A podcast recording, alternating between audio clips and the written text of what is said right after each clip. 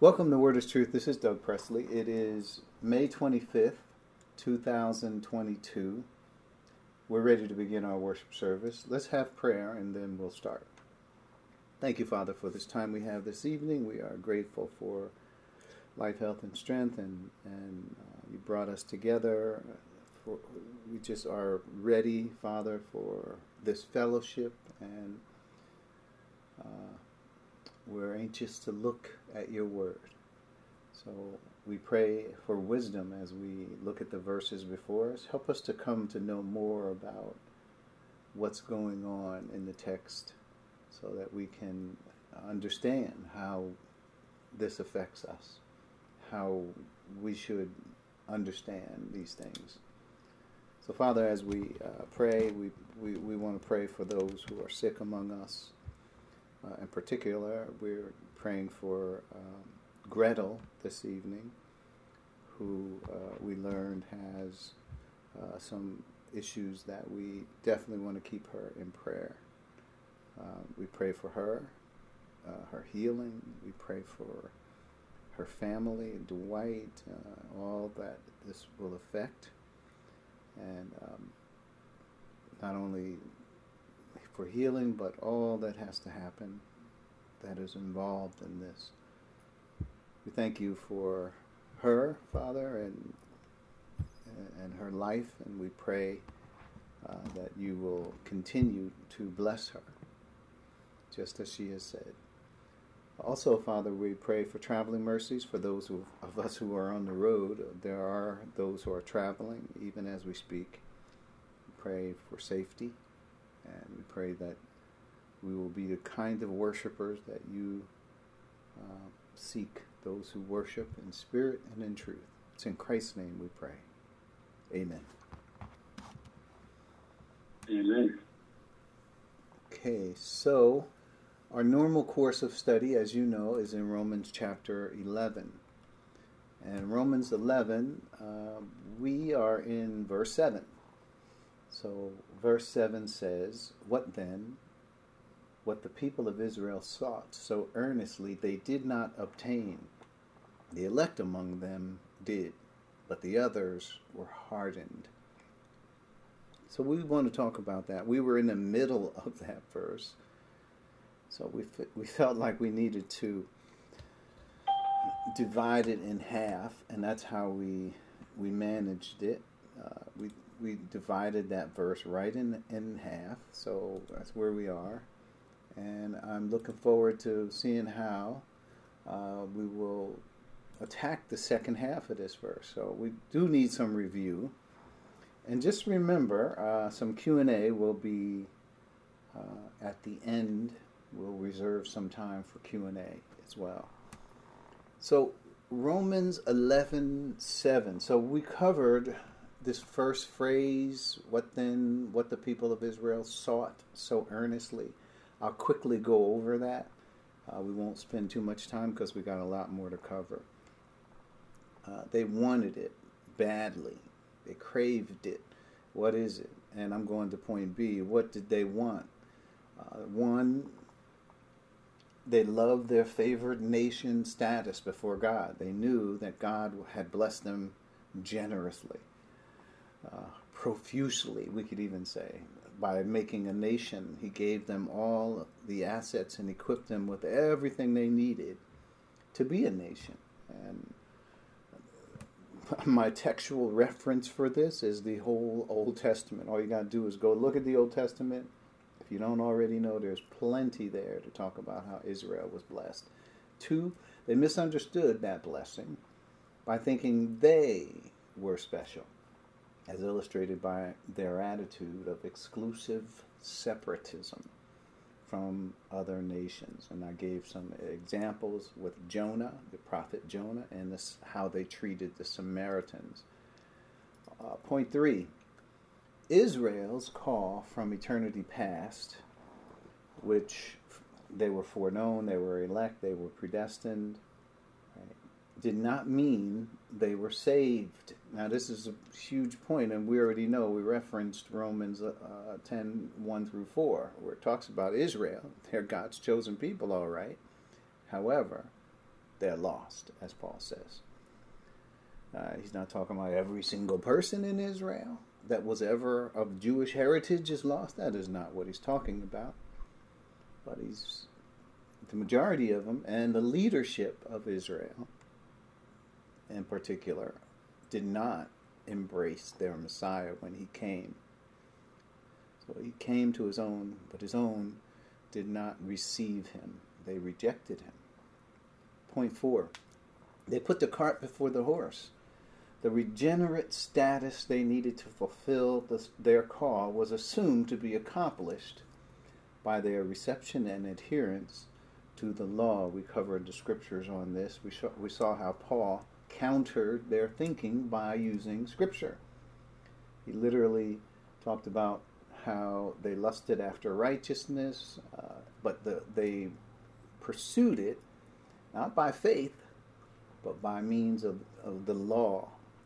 And they turned that into a system of salvation and acceptance with God. So, which was all wrong.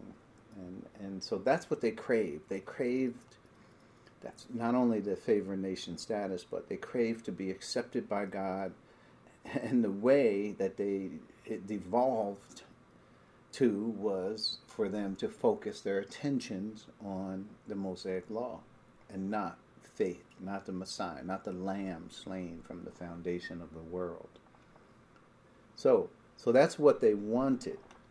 What did they get? What did they not get?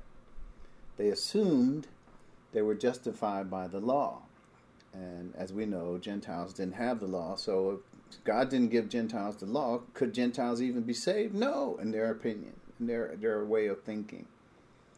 But as we already saw, they didn't get that justification. Romans 3 is heavy on that point that they were under sin just like everybody else. They they had to go through the same door, and that door was Christ, the cross.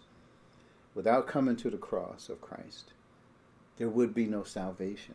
Not for them, not for Gentiles, not for anybody, for that matter. So um, they didn't get that justification that they so uh, earnestly craved. They did not get it. Uh, point two, they did not.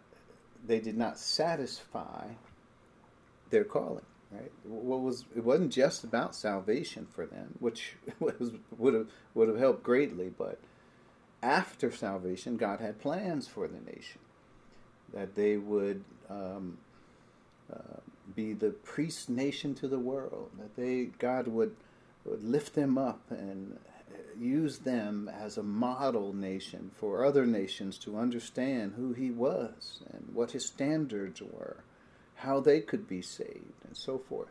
They were be a, to be a light to the nations, and they failed at this. Uh, so, point three, there was therefore frequent discipline in their history. Even in the time of Christ, they were a nation under Roman control. So they were a sub nation, you could say. They weren't completely governed by their own, uh, they were governed by Roman rule as well. Point four, areas they needed, uh, where they did succeed, and we did talk about, uh, yeah, they didn't completely fail. And, and listen, we talk about failure, but we know if God called them, God had a purpose for them, He will fulfill that purpose. There's no doubt about it.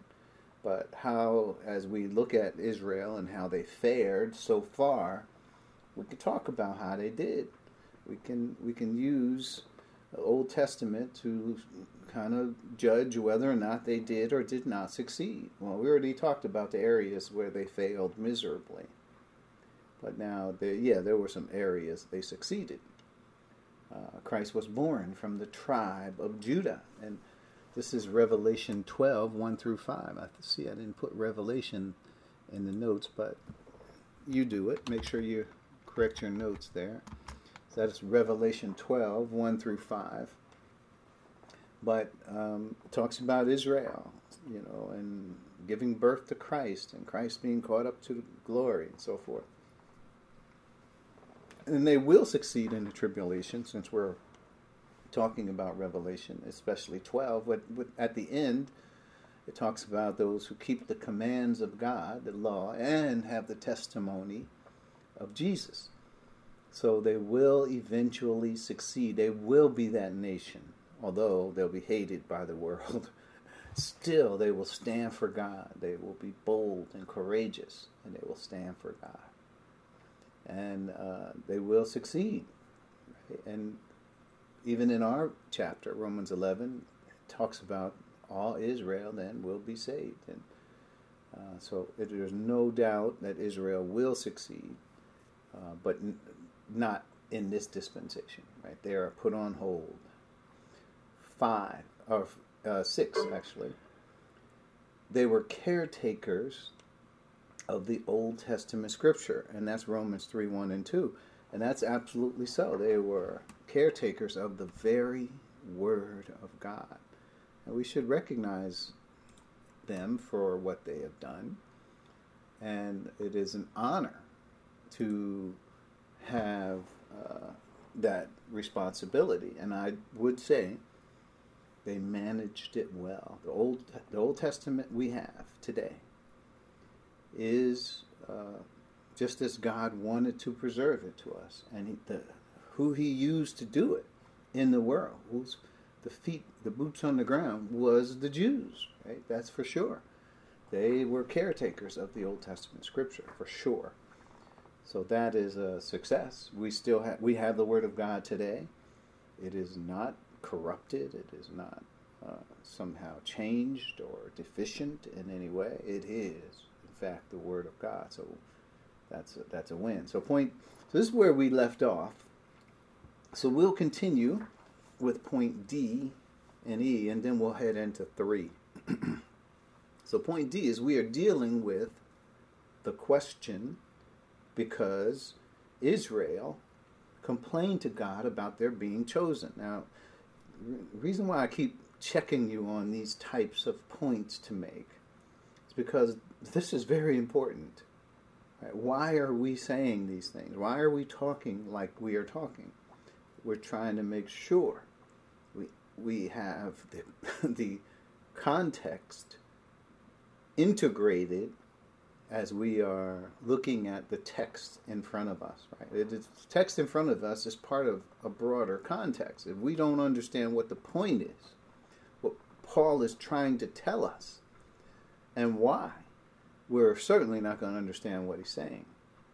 So it is it is an important point that we keep integrating, making sure that if he changes the subject, okay, that's fine if he wants to do that. But at least we're going to recognize what that is.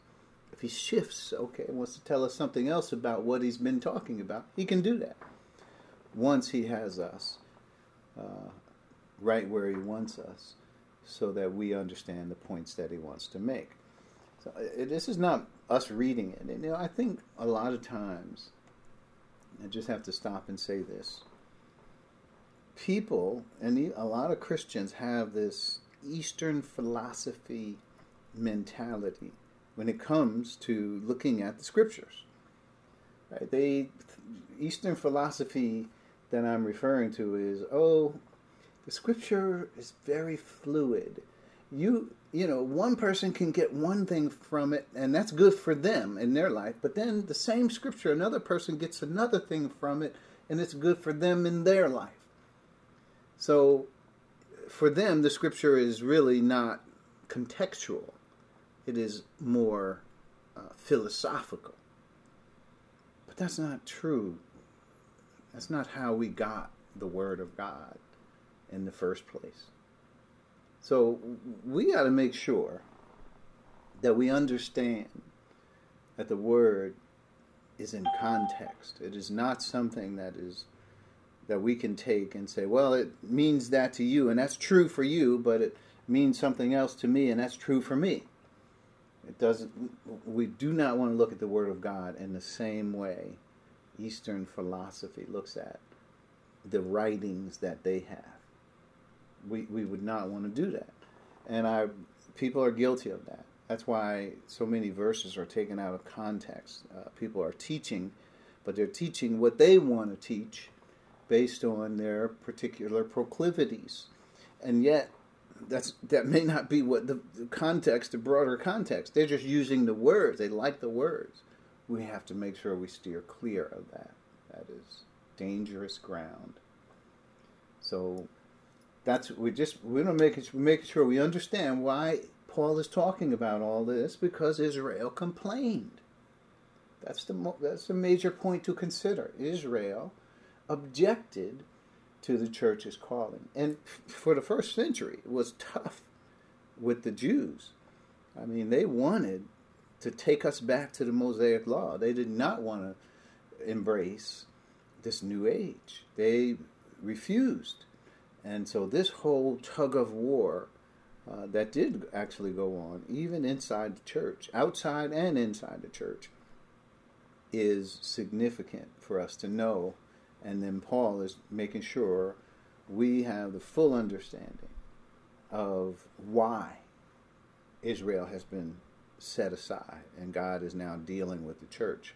So we didn't just come up with dispensations. This is not something that, uh, you know, is devised by us. Dispensations is in the Word of God, and now we, what we're doing is understanding them. That's how it works. So, so that's that's the point to make. Point E, they failed on two fronts. And then we're going back to the thought of Israel. They failed, and we already saw that they refused to believe in the Messiah to come. That they had already done this even before Christ showed up. They had already uh, developed a pattern to where they refused to uh, have a spiritual relationship with Christ as he was revealed to them in their whatever time it was. And they instead, for their spiritual life, they replaced faith with the law. They said, well, if you have the law and you try and you keep the law, they recognized they weren't perfect, but they did their very best, and they thought God would have to respect them for their efforts, and they were wrong. They, I like what Romans three nine. What should we say then? Are we Jews any better? Nope. Uh, it says we're Jews and Gentiles alike are all under the power of sin. There is no exceptions. God did not give Israel a pass because they got the law and they were a nation and all that. No, they was, they had to believe in Christ. And before they could even begin to think about what their call was or what God wanted them to do after salvation. So again, the church the church has to be careful. I mean, we're reading all of these things, and the apostle uh, is laying them out in great detail. You could, your, your eyes could glaze over and you could say, why are we going so much and de- dealing so much with Israel? But when I look around the world today, what I see is the church doing the same thing Israel did. So little emphasis on salvation by grace, so little emphasis that it's free, it's a gift, and, and we don't require people to put some sort of works up or repentance of sin and or, or all those things. So little is talked about that. When what are they trying to emphasize to the world? The Christian way of life, our morality, and it's not even. Uh, I don't even think they have that right because you cannot fulfill the plan of God for your life until you're saved, until you have received the salvation that is by grace. I don't know what salvation they're talking about, but it's not permanent. It's not. I mean, there's all debates and, and people are concerned, so they feel like they got to do something. You know, it's like if you're drowning in in, the ocean, and a boat comes out and 50 yards away, and you're drowning, and the boat says, "Okay, I came all the way this far." Now you just have to swim the last 50 yards and let me know you really want to be saved. the person's lost, drowning, can't swim anymore. And but that is what they're saying God requires. Hey, you got to do something. Salvation can't be free. So hence, what did they do? They make salvation out to be the work of a lifetime. You never really know. At the end, God will let you know. Did you get saved? So think about it. If you're spending your whole lifetime trying to get saved, if that's your goal for life, salvation, then how then are you ever going to get to the living the life of, of our new calling in Christ? You'll never get to it because you're always running after salvation. How can you ever get to what is what what does God require of us? It's the same thing Israel. How could they ever get to being that nation if they refused to put their trust in the Messiah to come by faith? And then that's what they were to go teach the nations. They ref- how are they ever going to fulfill that? It, it's it's just a it's like a hamster on a wheel. You never get anywhere. You're running, running, running for something that's free. That's the only way you can receive it. Anyhow, this is a very important point to make um, where they failed, and therefore they were not able to fulfill their calling. This is the end of point E. They, they couldn't do it because only someone who is regenerate could fulfill the call of God. You, you have to be born again, just like Jesus told Nicodemus. It's important. If you miss this point, if you hope, hopefully you're not. I know nobody here is, but if you're running around telling people more so about the standard of life that we supposedly have as Christians, and that's your gospel, you you are not someone who is preaching the gospel. You are someone who's teaching the false gospel. And salvation's by grace. It will never change. It can never change. And if you're teaching it, you're just wrong. We have already covered, and if it's by grace, then it is no longer by works. If it were, grace would no longer be grace. So, it will never change. So we're moving into point number three now. The elect among them did. Right? So let's just read the whole thing in context. So what then? What the people of Israel sought so earnestly they did not obtain. The elect among them did. But the others, well, they were hardened. So we'd just like to talk about some points around this phrase and see if we can come to an understanding. So the first thought, who are these elect among them? Right? Who are they? Because they they did obtain it, but first, before we talk about what it is they obtained and all that, we need to say who are they? And the answer is they are Jews who were originally called in Israel and now believed in Christ in this age. A good example of that is the Apostle Paul. He says in the very first verse, I ask then, did God reject his people? By no means. I am an Israelite, myself, a descendant of Abraham from the tribe of Benjamin. He's saying, yeah, I was called as a Jew. I was called as Israel. There's no doubt about it. He's even given his lineage. Uh, so, did God reject his people? Absolutely not. So Paul is saying, I'm, I'm, I'm a Jewish person, and certainly uh, I'm justified. I, I have salvation and righteousness and everything God has for me. He, he hasn't rejected me, He has embraced me. Just the opposite, in fact. So, so the elect that are referred to here are those Jews who were called in Israel, but now they have a calling in Christ. Now, just imagine from eternity past, God called them to be in Israel. And then he also called them to be in the church. Now, we know the church is made up of Jews and Gentiles, right? That's the, the material, the, the physical material of uh, where culture and people who make up those in the church. Right? There's no angels in the church. It's just uh, human beings. And of the the categories of human beings, there's Jews and Gentiles. That doesn't really matter in terms of salvation, and it doesn't matter in terms of their calling, because once you're in Christ, Once you're saved, well, you got to be saved the same way as anybody else. It doesn't if you're a Gentile, if you're a Jew, doesn't matter. You got to come through the cross, as we already mentioned. But once you're through the door and you're in this age, this age supersedes all callings. Right there, Israel right now is not operational. We're going to read more about Israel in the next couple verses, next few verses, that is certainly telling us uh, that they are not God's people in this age. Who is? The church.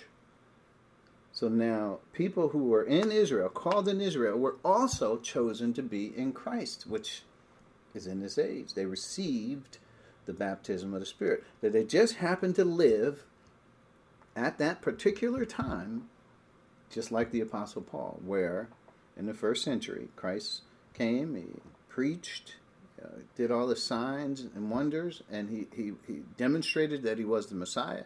They believed. We could also say Peter, James, all the disciples who became apostles were part of that because they were all Jewish. So, but once they got into the church, what's their calling? Their Jewishness does not matter. In fact, they were Israel, called in Israel. Is superseded by their calling in the church.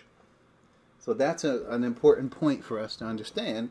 When he's talking about the elect among them did. Remember, he talked about all the things that uh, they didn't get, they sought so earnestly after, and they didn't get. Well, the elect among them did. If God could have said, "No Israelite is going to be saved," well, he didn't. That would be ridiculous. But he didn't say that. He allowed them to be saved and to have a new calling. And if you look at the Apostle Paul, he saved and he was a Pharisee in Israel, but he does not talk about uh, anything about the Mosaic Law. All you got to do is read all the 20s, uh, the 13 books that he has. Not 20 something, 13 books Paul wrote. He says nothing about we should keep the Mosaic Law. In fact, he tells us that we're not under the law. He calls the law ministry of death, ministry of condemnation. We have something far better. What we have, uh, if we were to compare it with what they had, is not even to be compared because what they had is nothing compared to what the surpassing grace that God has given us. There's absolutely no comparison. So the calling we have in the church supersedes any calling that may have held previously.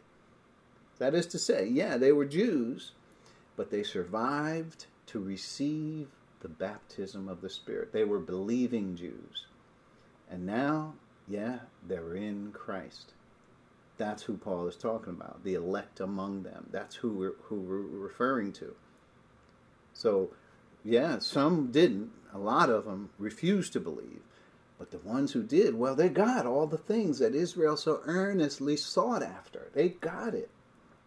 That's amazing to think that the very thing they wanted is available to them. It's right there in front of them, and they still refuse to reach out their hand and take it.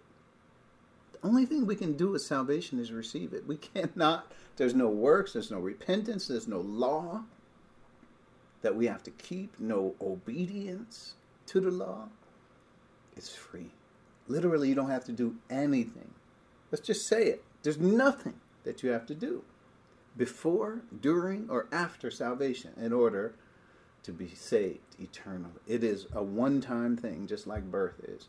So that's the point to be made in uh, who is the elect? Who are those who he's talking about?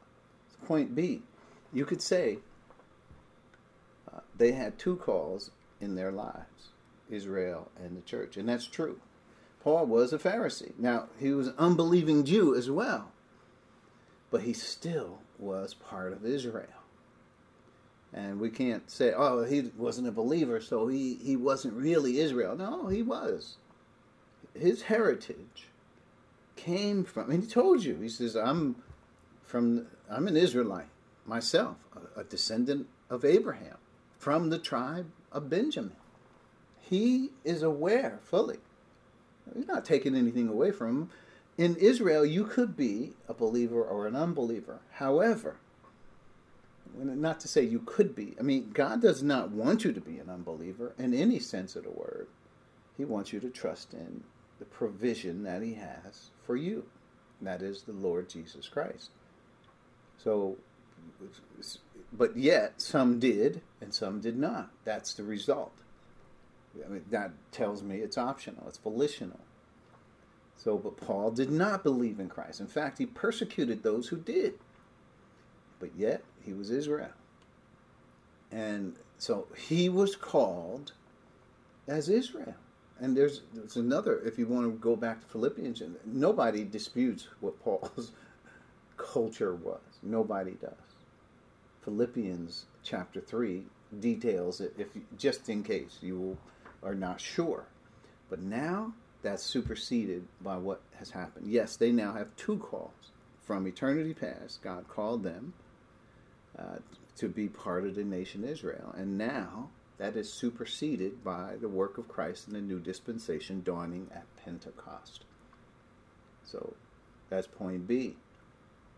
Point C. So they are racially Jews. In other words, they came from the lineage of Abraham, Isaac, and Jacob. But now they are in Christ, and that's 2 Corinthians 5:17, which says, "If any any person is in Christ, they are a new creation. Old things have gone. New things have come. So in Christ, we know there is no Jew, there is no Gentile. We're all, all of us have, are baptized into Christ upon his death, burial, and resurrection. So, not when he was alive, it is out of this world. So, when Christ died, he was separated from this world. We don't identify with Christ in his birth. We don't identify with Christ when he uh, was a, a, young lad going into the temple as a Jew, doing all the things Jewish boys did. We don't identify with Christ in any of that. We identify with him when he left here. So it is not that when we are in Christ now that we are somehow Jewish. And you can read that in Romans 6 2 and 3. We were identified with Christ in his death, and we were buried. And just like Christ, we were raised and seated with him in the heavenly realms.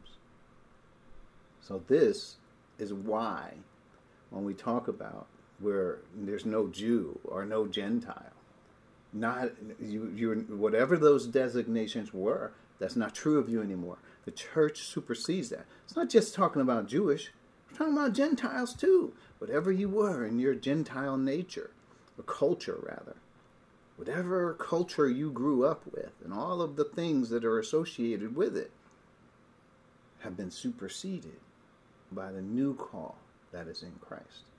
So that's who we are now. I don't care what, what your you could say, oh, it's Abraham, Isaac, and Ishmael. Doesn't matter. If it was uh, Abraham's brother or, or not even associated with Abraham. And you're, you're here and you're in Christ. None of those things have any distinction in your life. Who are you now?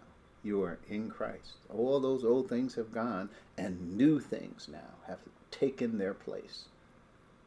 So that's important to know. I think um, that's 2 Corinthians 5.17, Galatians 3.28. There's another verse. Yeah, there's there's more. There's Colossians talks about it.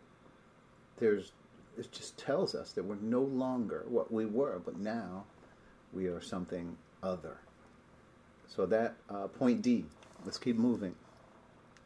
What did they obtain? Okay, so the elect among them did, we already said, what happened there. So, but what did they obtain? What was it? Because they got it. It says they did. Uh, so, point D. Let's just just let's talk about it. We, they obtained salvation, which was the root cause of Israel's failure. Right? That's we just have to say that the reason they didn't they couldn't execute the plan that God had for them as far as the priest nation, because they weren't they weren't regenerate, they weren't saved. They could not. They didn't have the power of God to execute uh, something that God had ordained for them. So that's the root cause of their failure. Well, these elect, well, they did get it. They got justified freely by the grace or the redemption that is in Christ Jesus. That's Romans 3 22 to 24. You should that's that's where you can find the, the language. It says it doesn't even matter whether you're Jew or Gentile. Because remember, all are under sin. So the Jews didn't have any advantage. So they have to come through the same door. Everyone in the world in Adam had to come through. So they obtained salvation, which was the root cause of Israel's failure. And now, and now, they have a new calling. They are in the church. So the fact that they wanted to be the special favorite of God, to be able to, to be servants of God and all that, we got a new calling now. And that is the church. And God saw this all from eternity past, where He chose them in Him before the creation of the world. He saw all this for them. So it's not a surprise. Oh, you know, you you, you, believe, okay, you know what I'm going to do? Uh, you were Jewish, I'm going to put you in. God didn't have to do that. He already saw this. This was part of the plan. Paul understood that when he wrote Ephesians 1 4, when he said he chose us in him. And it says that in love he predestined us to be adopted as sons according to uh, the riches of his grace and all of that. He all of all of it was planned so that Paul would be an apostle in the church. And so it is with us, and so it is with any Jew who believed in Christ and, and is saved in this particular age where the baptism of the Spirit is being executed. So, so I don't know what happened to point E. I think we're going to have to scratch point it says even though they were Israel, I don't know what happened there. No worries. We're going to point F. Maybe my notes got truncated or something. I don't know. So uh, let me just make sure something did not happen weird to my notes here. Stand by just briefly. Just want to look at something. Uh, no, I think somehow that was the way it was, and I don't know why. Um, I could come up with a point, but I will spare you. so, point F.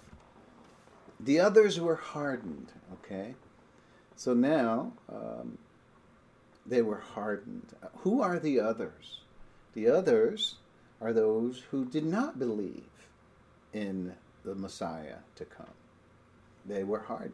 We're going to talk about what it meant to be hardened, but it's just like what we read about Pharaoh. So, uh, the more God showed mercy to them, the more resistant they became. And Pharaoh, at first, he was he let the, he was like, okay, I'll let him go, but then he thought about it, and he says, no, I, I, I'm not letting those slaves go. That's my those are my resources. I'm not letting them go. and he refused. And the more God continued to come back to him and say, "Let my people go," the more resistant and hardened heart, hardness of heart that Pharaoh developed. Same thing with these Jews, and this is a good quote to think about what Stephen said in the introduction. He said, uh, "You stiff-necked people." And here it is your hearts and ears are still uncircumcised. Notice, still. They were, and it hasn't gotten any better. You are just like your ancestors. You always resist the Holy Spirit. So you see where hardness of heart comes from. It comes from the resistance of the Holy Spirit. And uh, the more God showed them, showed mercy to them, the more resistant they became. So eventually, grace irritated them. Talk, talk, the fact that they were keeping the law and uh, doing their best to be obedient, and Pharisees, and all this work that they were doing. And for you to come and tell them that none of that matters, it's just grace. All you got to do is believe. All the law keeping, none of that is going to cause you any credit to God. It is insulting to religious people when you talk like that.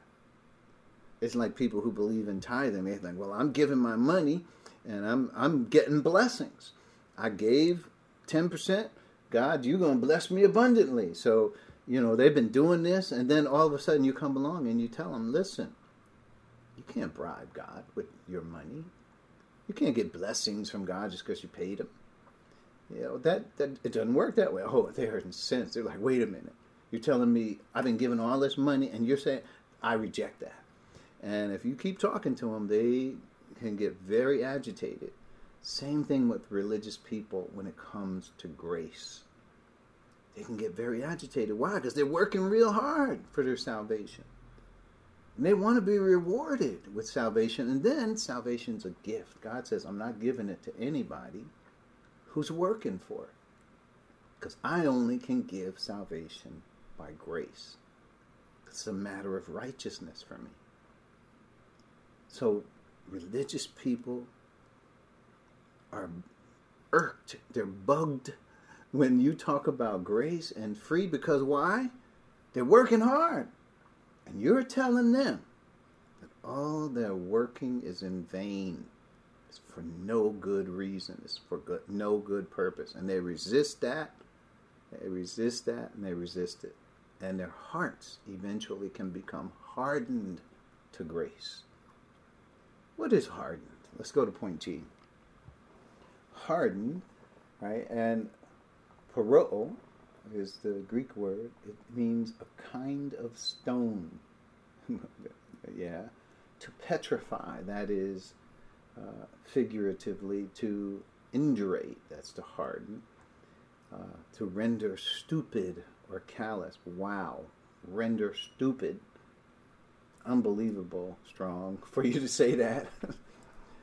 Blind. In other words, you can't even see anymore. It, you've gotten to the place where you can't see or hardened. That's one of the ways it is translated. Here, NIV translated it hardened. I'm glad he, he didn't say stupid. But anyway, that could really be rough. But we, if that's the meaning of the word, I need to just say it what it is. It's foolish, stupid it's callous, right? It's that's what happens to a person when they hear grace. They their eyes glaze over. Actually, they're not their eyes. Their heart glazes over, petrifies, and they cannot receive grace because of what we just said. They they're working hard. You know, it's like somebody running down the road and you know running hard, and then you run up next to them and you tell them, "Hey, listen, you're going the wrong way." and they're running and running and they don't want to turn around because that would be to say they're wrong. They'd have to go all the way back and start all over again, the right way. All the running they did was for nothing, for no good purpose. So their hearts become hardened. So uh, uh, they weren't hardened by God. I mean, just like Pharaoh's heart was not hardened by God they're hardened because they refused to believe in the Messiah to come. They replaced that with the law. So the law made them proud, made them arrogant. And the more they focused their attention on the law, the more they walked away from grace. That's how it was. Point H. Point H. This verse says it all by, uh, uh but here it is, and this is um, Romans ten twenty one, which we already covered, but it says it. Right? But concerning Israel, he says, all day long I have held out my hands to a disobedient and obstinate people. That's what hardened looks like. A disobedient and obstinate people that refuse to accept the grace of God. Paul said in the beginning of Romans 10, My heart's desire and prayer to God for Israel is that they might be saved. Right? They were lost. And they refused to submit to God's righteousness by faith. And what happened as a result of their refusal? It continued refusal brings about this condition of hardness of heart. Eventually, the Holy Spirit resisted, uh, becomes easier and easier to resist the Holy Spirit's promptings to grace.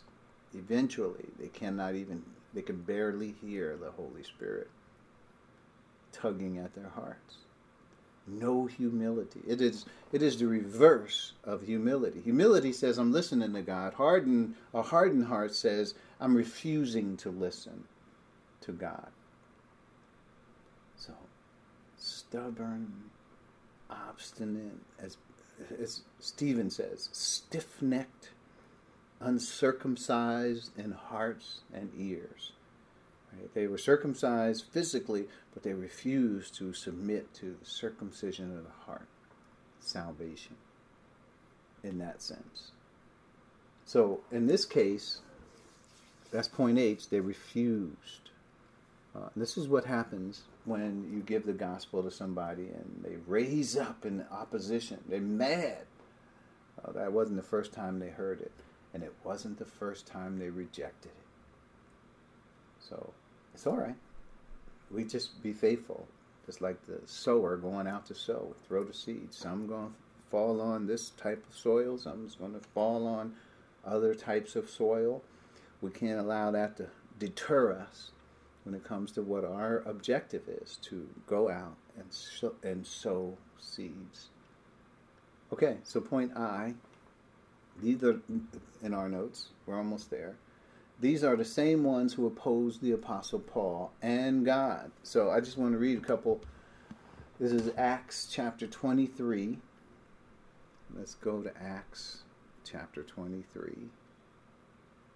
Let's find this verse. And we're going to read verses 7 to 22. So, verse 7, when, uh, when he said this, uh, they were talking about the resurrection from the dead, that is. When he said this, a dispute broke out between the Pharisees and the Sadducees, and an assembly, the assembly was divided. The Sadducees say there is no resurrection and that there are neither angels nor spirits, but the Pharisees believe all these things. There was a great uproar, and some of the teachers of the law, who were Pharisees stood up and argued vigorously. We find nothing wrong with this man, they said. What if, if a spirit or an angel has spoken to him? They're talking about the Apostle Paul, by the way. The dispute became so violent that the commander was afraid Paul would be torn to pieces by them. He ordered the troops to go down and take him away from them by force and bring him into the barracks. Following night, notice, the Lord stood near Paul and said, Take courage. As you have testified about me in Jerusalem, so you must testify in Rome. You must also testify in Rome. The next morning, some Jews formed a conspiracy and bound themselves with an oath not to eat or drink until they had killed Paul. More than 40 men were involved in this plot. They went to the chief priests and the elders and said, We have taken a solemn oath not to eat anything until we have killed Paul. Now then, you have uh, you and the Sanhedrin petition the commander to bring him before uh, you, and on the pretext of wanting more accurate information about his case. We are ready to kill him before he gets here. So, in other words, this plot, these men, not only was it horrible to think about what they were going to do, but they involved the Pharisees and and the Sadducees in on on this conspiracy.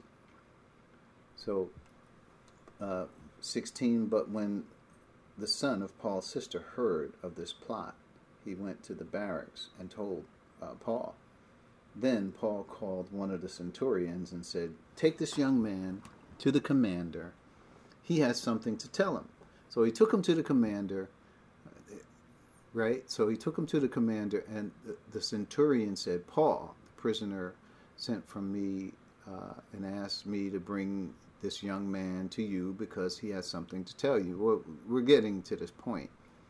And um, anyway, the, the whole thing was thwarted because uh, this person was able to tell him, and so they got Paul out with this huge escort of people. Uh, so, but my point in saying this is notice the opposition to Paul. Right? It's tremendous when you look at this. Right? This is, I mean, I, I can't even imagine how this whole thing could have worked itself out.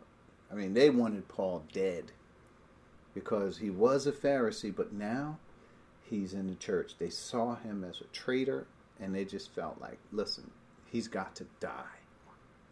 So we're talking about stiff necked, hard hearted, right? There's another verse. Oh, well, we'll get to it later. Uh, but in, but in Romans 11, 28 and 29, we saw that they are enemies of the church, right? And that's easy for me to say now because you saw the behavior that they had towards Paul. They were going to ambush him, and then they were going to kill him. Like we just hate him so bad. It doesn't matter what the Romans say. We're going to we're going to have these men ambush Paul. Uh, we're going to lie, have him brought on a pretext of some other reason, and then once he's on the en route, we're going to ambush him and kill him. That's their plan. And this is hatred. but not only for Paul, but for God. As you saw, God was the one directing Paul, telling Paul, listen, Paul, don't worry, don't worry, don't worry. I got you covered. Everything's going to work out. And Paul was an obedient servant in this area. So, this is, if you go to Romans 11, it tells you, verses, uh, what is it, uh, 28 and 29. So it says, as far as the gospel is concerned, they, and we're talking about Israel, but not just the believing Israel, but unbelieving Israel, are enemies for your sake. Notice, they're enemies. Here they were the people of God. They were called, predestined, elected, chosen, all that stuff. And then here they are enemies. That this is a huge dichotomy here. But as far as the election is concerned, they are loved on the account of, on the account of the patriarchs. So when we think about that dichotomy, enemies, but then they're still in the plan of God. That's what it means by they are loved. That they're still chosen, they're still called, they're still elected, and they still have a, a role in the plan of God. But right now, they're enemies. Then he says, For God's gifts and his call are irrevocable. So this is to say, look, just like Stephen said, you stiff necked, uncircumcised in hearts and in ears. Or we could also say it another way concerning Israel, he says, All day long I have held out my hands to a disobedient and obstinate people. That's serious. So um, we're moving on. The change of a new dispensation would bring about bring about about great resistance from the religious world, and it was even hard for believing Jews as well. This is just know this is the world the church uh, grew up in as in its infancy. So for believing Jews, it was even tough for them Acts 15, 1 through, 1 through 5. Where I'm going to read it. We have read it many times before, so sometimes it's good to just put our eyes on it again. Acts 15 Certain people came down from Judea, Judea to Antioch and were teaching the believers. Now, notice this is, they were teaching. This is what they said unless you are circumcised according to the custom taught by Moses, you cannot be saved. And this brought Paul, brought Paul and Barnabas into sharp dispute and debate with them. So Paul and Barnabas were appointed, along with some of the other believers, to go up to Jerusalem and to see the apostles and elders about this question. It's what we call the Jerusalem Council. church sent them on their way, and they traveled through Phoenicia and Samaria, and they told how the Gentiles had been converted. The news made all the believers very glad. When they came to Jerusalem, they were welcomed by the church and the apostles and elders to whom they reported everything God had done, done among them. Then some of the believers who belonged to the party of the Pharisees, notice they were the believers, right? They belonged to the party of the Pharisees, stood up and said, The Gentiles must be circumcised and required to keep the Mosaic law. So there you have it. I mean, even sharp. This is within the church. So we already know what happened outside the church. We saw uh, how their hatred had manifested. And here we're seeing inside the church uh, that they were not, they were believers. They were not going for the church to be part of this new dispensation. They were refusing that. They said, no, we're not. That no new dispensation has dawned. There's no mystery. We're if if they're going to be saved, they're going to go back and they're going to have to be under the Mosaic law, keep the law, and even had salvation corrupted by trying to mix the two dispensations together. Hmm, sounds very familiar. So, and then the, the, we'll close this thought with John 16 verses 2 and 3, which we have read as well, but just as a reminder, uh, he's when they went out, he says, They will put you out of the synagogue. In fact, the time is coming when anyone who kills you will think they are offering a service to God.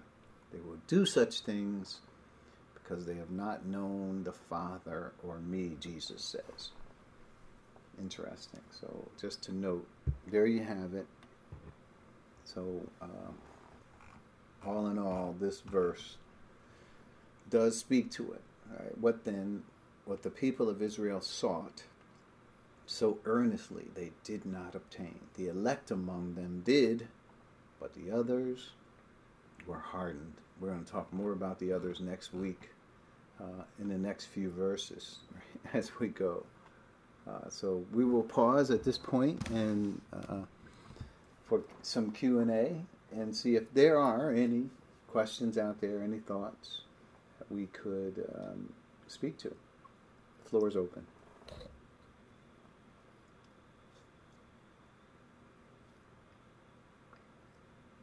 Yeah, I just had a thought. I can't remember what point you were making it under, um, but you were talking about um, there's certain people that just happen to be born in in certain ages, and uh, we know that it, it's not just that it happened that way. That God chose them you know, to be born in whatever age they were born in. So in the church age, we were born to be in Christ in this age.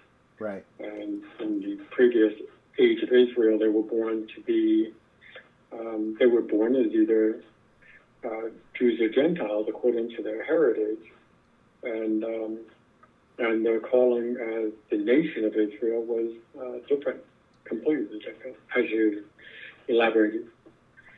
Absolutely, yeah. That's uh, you can think about a lot of people. Even if we go back to um, uh, Jesus's friends that we know were saved, they were Jewish.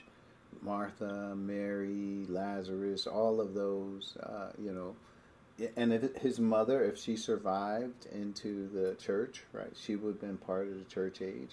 So all these people were Jewish, and they had two callings. They were part of the lineage of Israel, and yet they survived to the church age. And when God saw all of this, so really you could say they were part of two particular callings: the Jews, Israel, and the church. And as we said, the church superseded whatever calling they had before. Now, Gentiles never even had a calling uh, before. This is the first calling of God that includes Gentiles, which is unique in and of itself because they, we did not have a call. But well, well, well, well, well mm-hmm. I, I would rephrase that because it wasn't the first calling of Gentiles. Abraham was Gentile. well, uh, but, yes, but he was called to, to, to, be a Jew. to be a part of the you know the formation of the Jewish nation. So but when we think of Gentiles, and in fact, that's what the Scripture tells us when it when it talks about the Gentiles in chapter two.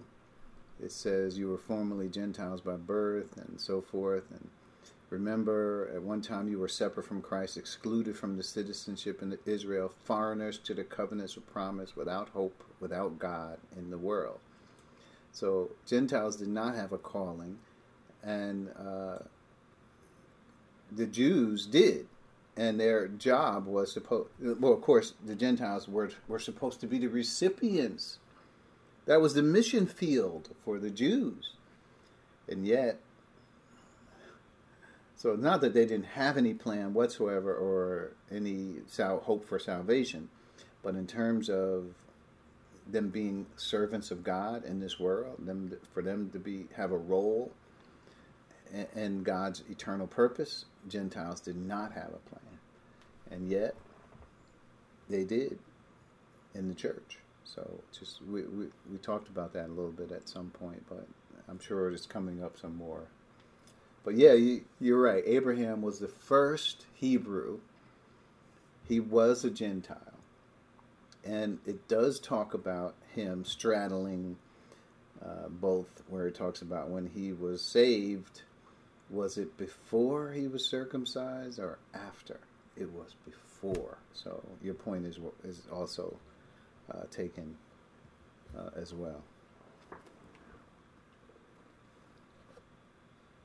Other thoughts out there, or uh, Dwight, follow up.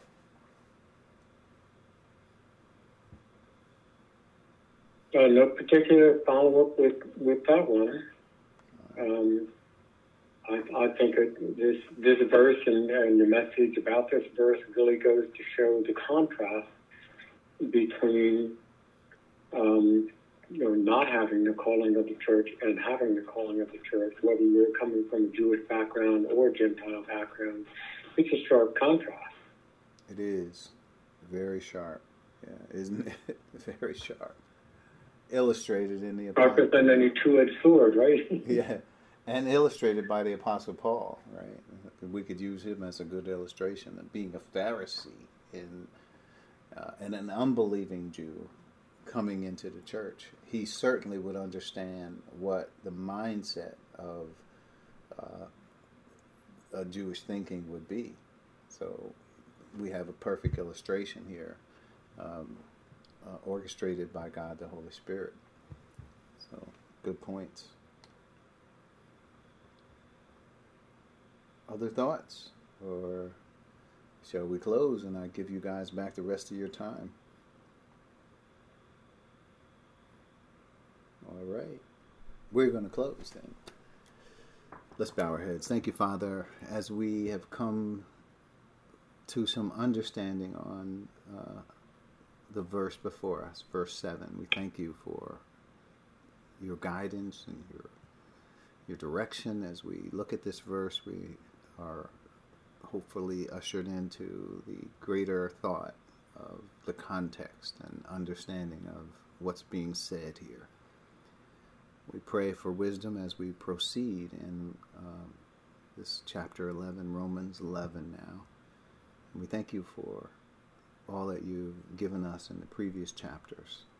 Thank you for those who are here listening. And Father, we continue uh, as we labor in these verses to understand your truth. Uh, we, we thank you again, Father, for all that this church has meant to us, those of us who are able to take time and to discuss these things as much as our minds can uh, imagine. We also pray for those, again, who are sick among us, Father. You know what's on our hearts. All of this we ask in Christ's name. Amen. Amen. Amen.